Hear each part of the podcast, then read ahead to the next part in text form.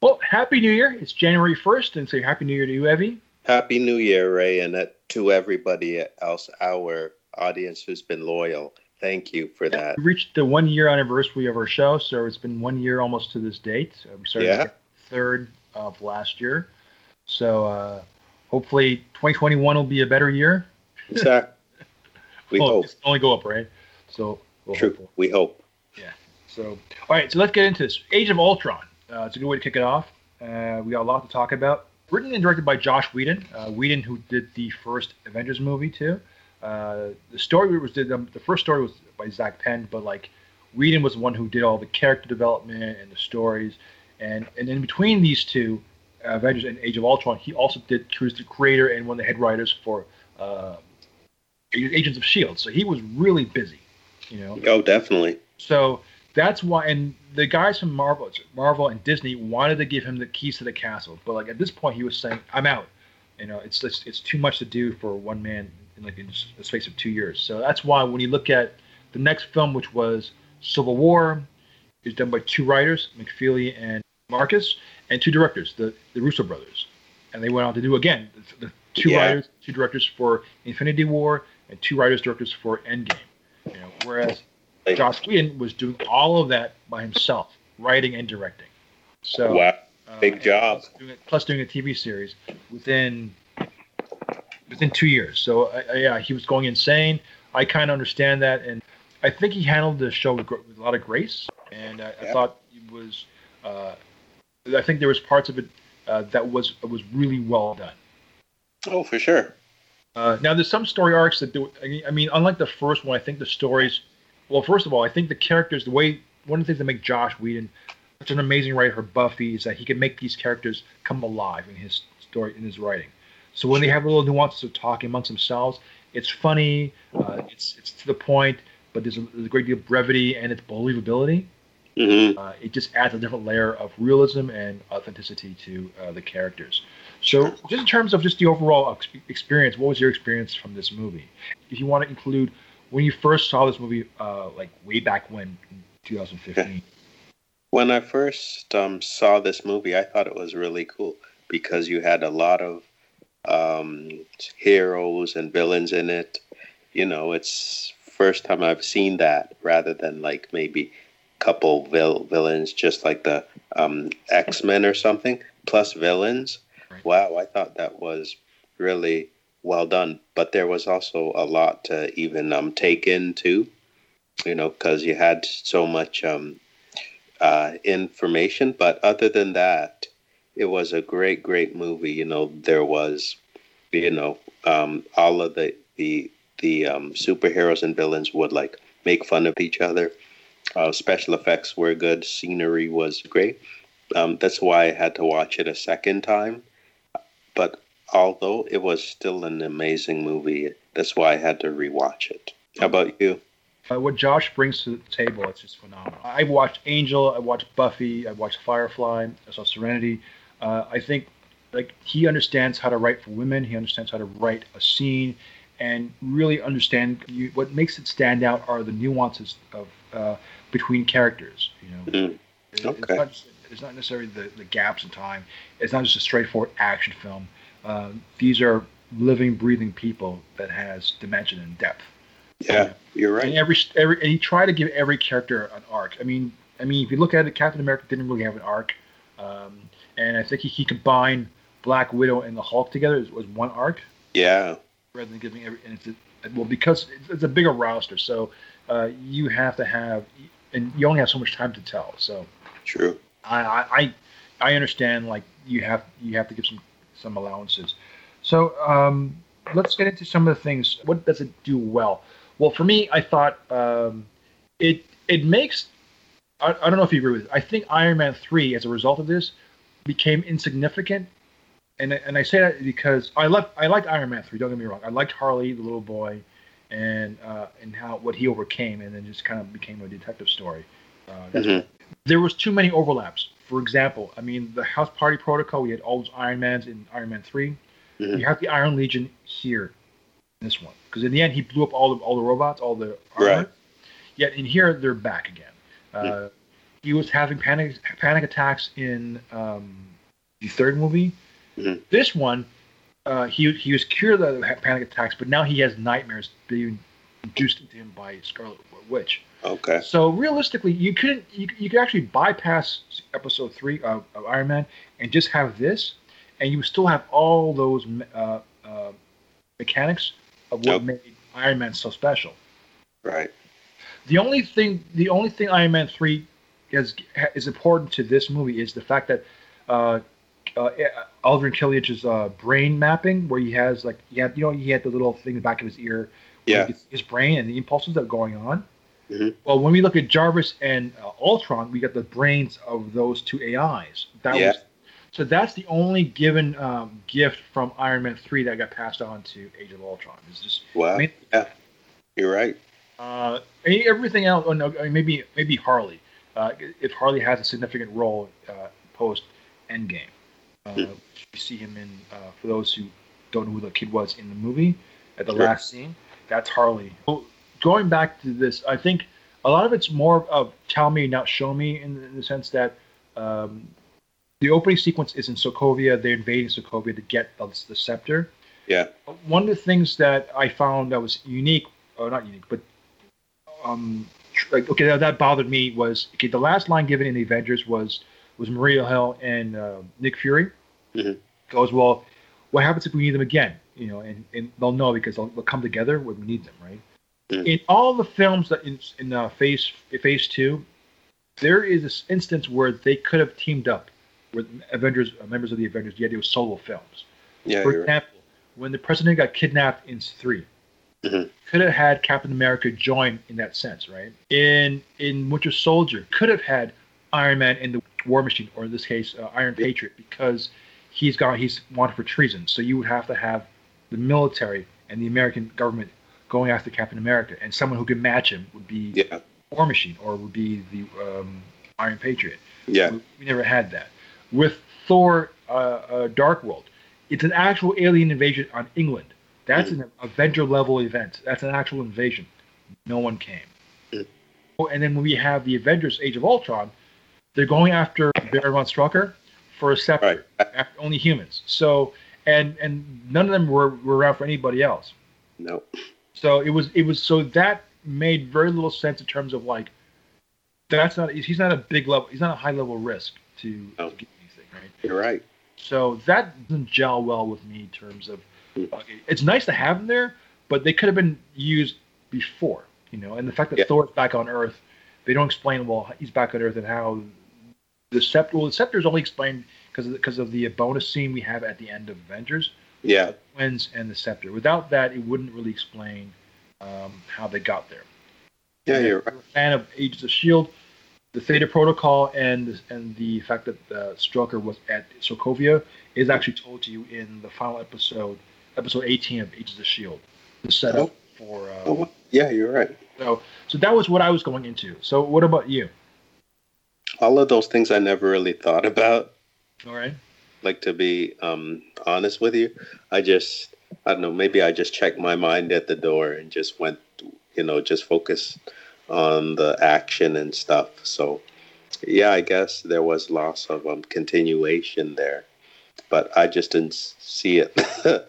so yeah, Okay, well let me let me throw this to you. Okay, so in the opening sequence when they're stopping um Stroke showing like these long range missiles to Sokovia, so he sends out uh, so uh, Tony sends out the Iron Legion to protect the citizens of Sokovia. yeah, We see two things that stand out to for me, and one was on the wall. There's a like a bank a Banksy like drawings of Iron Man, and Right. they have him like looking. the villagers are, are they really hate Stark. They really hate Iron Man. It's like there's someone throws an, an acid bottle at one of the ma- at one of the Yeah. robots. Yeah. All right. So, and then we learn in a dialogue only given by uh, Scarlet Witch that when the when a bomb came down, it said Stark Enterprise on, and they were trapped in the house. right, okay, We're 10 years old, having dinner, the four of us. And the first shell hits two floors below, it makes a hole in the floor. It's big. Our parents go in, roll under the bed, and the second shell hits, but it doesn't go off. It just sits there in the rubble. Three feet from our faces. Did one word. Stark. T- to save us. Every shift in the bricks, I think. This will set it off. We wait for two days for Tony Stark to kill us. They know what they are. I wondered why only you two survived Strucker's experiments. Now I don't. They volunteered to do the Strucker experiments to become Scarlet Witch and the Speed Demon that he was. Yeah. Uh, uh, Pietro was because they wanted revenge on Stark, and and the understanding was like the weapons that Stark designed when Yeah. he was a warmonger was weapons to use to destroy Soko- Sokovia, and that's why the people of Sokovia hate Stark so severely, even though he's an Avenger. Right. Uh, they have deep-rooted uh, hatred towards the man himself because he represents all the misery they experienced and loss. Yeah, see, there you go. I see that that totally uh, went over my head, but but still, still, I thought the movie was just okay. Right. I'd give it maybe like a Oh, eight. before, before you give it before you give it a rating, that's for the end. But okay, here's an, I'll throw one more thing at you then. Right, Okay. So when we get to the scene where um, okay, I mentioned I mentioned this to you before. I viewed Stark as a villain in this one because of his obsession to design to d- design Ultron to go ahead with it. Now, of course, yeah, the argument is yes, uh, he uh, was mani- manipulated by Scarlet Witch to see the end of the dying of his teammates, right? Mhm. But uh, he convinced Thor to leave the staff with him so he can examine it and, and then the AI on it to, to produce Ultron. He recklessly designed the the Visions uh, program, right. Oh, and without any disregard of thinking of any type of backlash after experiencing within days of having Ultron, you know, wipe them all out. So, uh, you know, and the, and the way he treats the the Iron Legion too, because they, they come to me. This is this is where you get racial because this is where they, he treats his own robots, his machines, as third-rate citizens. They go through the back door, Mhm. and they come in after uh, Sokovia. A, they go through the side entrance. Right. Yeah. Wow. Okay. Like slaves back in the day, they go through the servants' quarters. yeah. they weren't treated as like it's his creations, but he doesn't treat them his creations as like respect. He doesn't respect his creations. Like he'll tear them apart, put them back together again, with disregard of his what he does with it. Wow. And then and of course the need of the uprising with Ultron manipulating those same robots that, that take that were taken apart and to build his own army against uh, Stark. So I thought that was interesting how uh, in on various various facets you can look at Stark as demonize him in a certain way. Right. All those things. Yeah. So, uh, what are your thoughts on that? Yeah. He's selfish. He always has been selfish. You know, he just cares about himself. Yeah. You know, and and and so like in the end of the last last Avengers movie, I'm like, well, good. He he died or whatever. No, but yeah, um, yeah, you know, Stark is selfish, although like the last deed he did by actually um, taking the brunt of what Thanos? what- yeah, Thanos died. Yeah. You well, know, I agree, and I would also add to that too. Uh, the only defense, the only defense, well, not defense. The only thing I'll say to that is the scene where in, in Age of Ultron, when he goes into the farm and Nick Fury's waiting for him, yeah, and he, and that's the first time he actually reveals that, you know, he had the dream and he sees Mhm. it. You know, like everyone lives, everyone dies but me, and he feels guilty, yeah, and he can. He, there's nothing he can do to stop it. no, So now I think knowing that that that like I guess self fulfilling prophecy of knowing that um, I could do now something that could save everybody, but Yeah. to myself, right. Oh wow, okay, you know, with Peter, you know, with the Avengers from his visions, because he was Mhm. like he was obsessed with everyone's death weighing on him, and he, he Yeah. like feeling that guilt. He he was able to do it now where everyone will live, and he will be happy to die in exchange for everyone to live. So- wow, yeah, you're based on what he said with with Fury, like when he Sure. revealed that. So in that sense, I saw there are parables in in terms of like how the how the character, the dynamic of the character, like it's deep. Like it, Yeah, it, you're right. you know. Wow, Okay, this is I'm jumping ahead to a another movie, but like when you watch uh, Homecoming, yeah, if you listen to everything he says to Peter Parker in that like like I'm responsible for you, when you see it, it means it's just because Parker over he overcomes everything and it's a happy ending, right? right, But after seeing uh, Infinity War and after Peter's death, He witnesses it. Everything he says comes true in that dialogue. All the fears he had over Peter being his responsibility, from that from every line he's given given sorry, every line he gives to Peter when they're talking Right. comes into fruition in uh, Infinity War. And Yeah, right. to, to the nth degree more so. So I thought, so I'm, I'm thinking about something else, but like this, these are compounding issues I find that make Stark a, a unique character for his sacrifice at the end. So, so picture, Wow. so thinking in terms of the long game, thinking of where you end off at, Right. all what he's lost and what he's living with, which is Right, what okay. you both in his discussion with Nick Fury and in with his discussion, the countering of the discussion with Peter Right. Okay. it comes full circle with the sacrifice. So with that, you could cry almost with that kind of Yeah. heavy, um, heavy is the he- heavy, heavy is the head that holds the crown kind of deal. Yeah. Heavy is the head. That, yeah. You're right. You know, so You're that I got that uh, uh, pathos with the character. So in Mhm. terms of the writing, that's why I thought the writing is very very rich in, in storytelling. Yet, so you come up with him looking like a villain, but when you when you go into the actual story itself, I mean he. He is there. It's coming from a place of deep loss and, and uh, Yeah. So uh, uh, that it's that's where I got the dichotomy of, of characters. you know. Awesome. That is that is rich, man. That is something to think about. That. So then, overall, what would you give?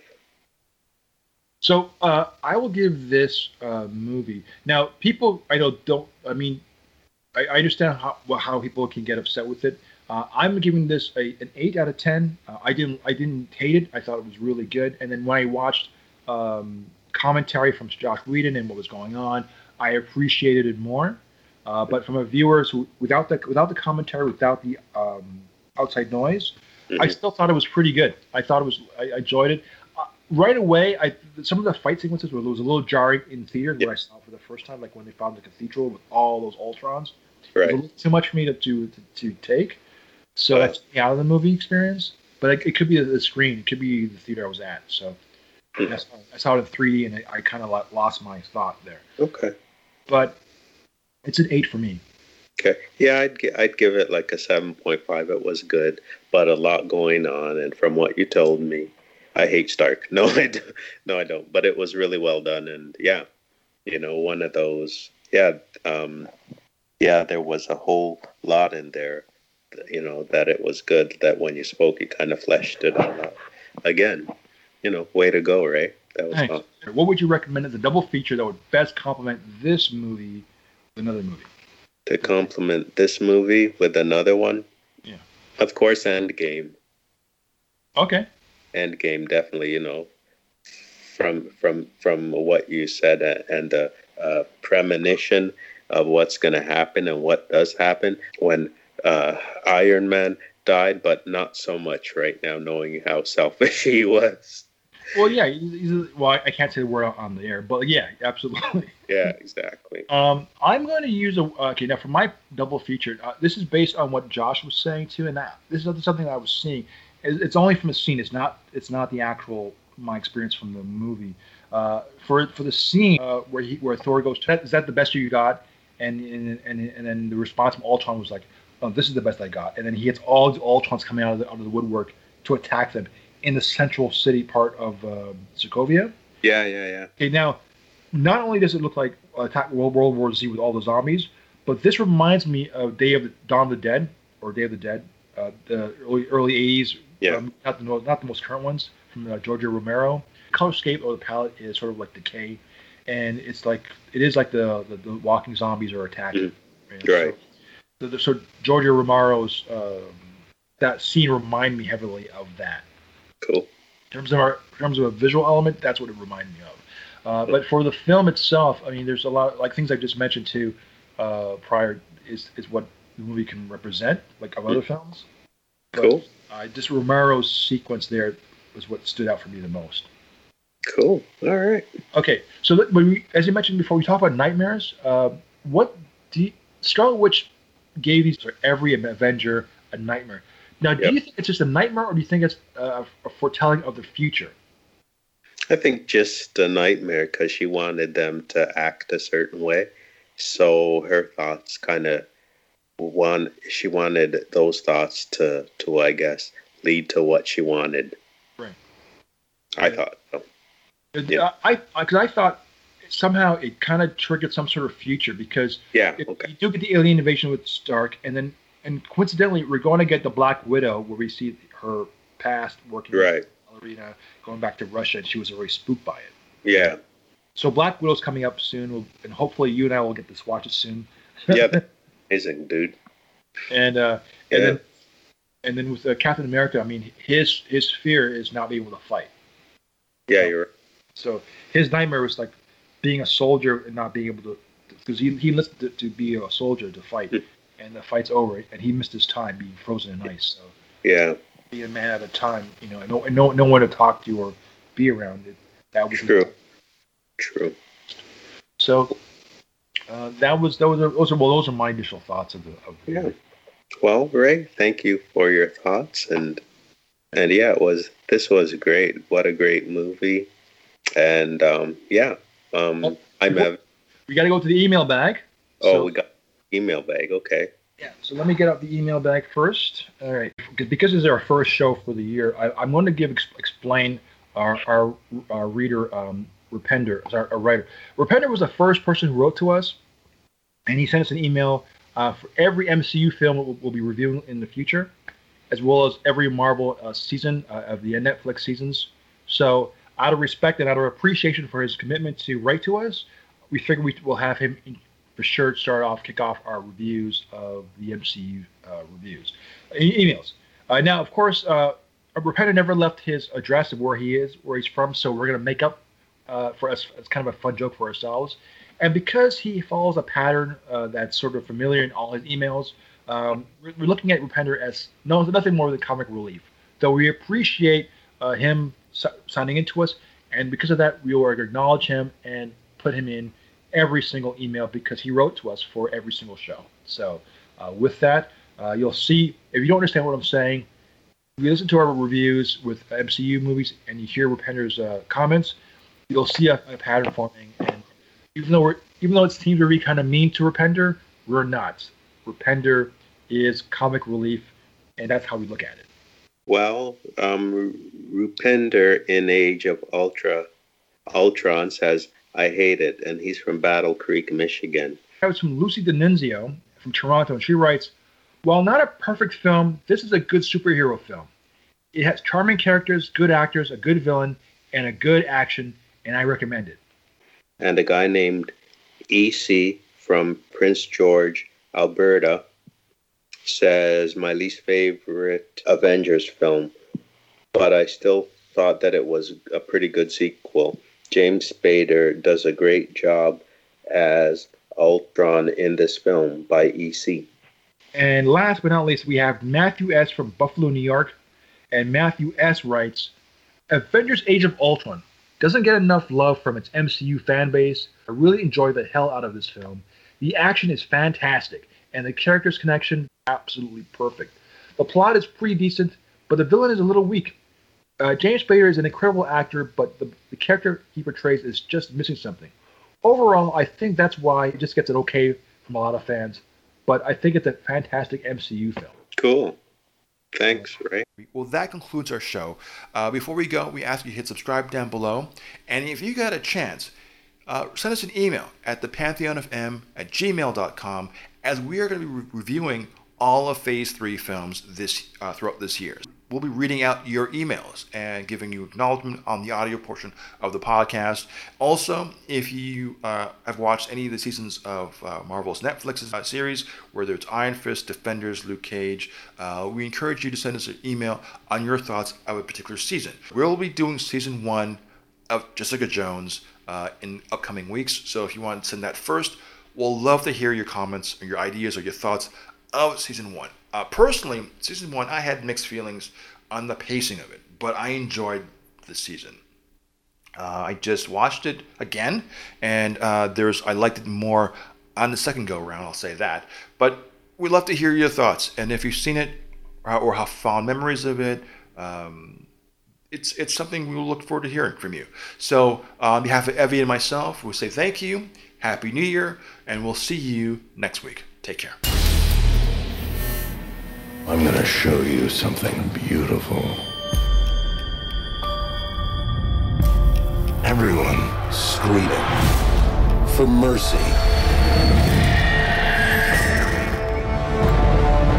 You want to protect the world, but you don't want it to change. You're all puppets. Tangled in strings. Strings.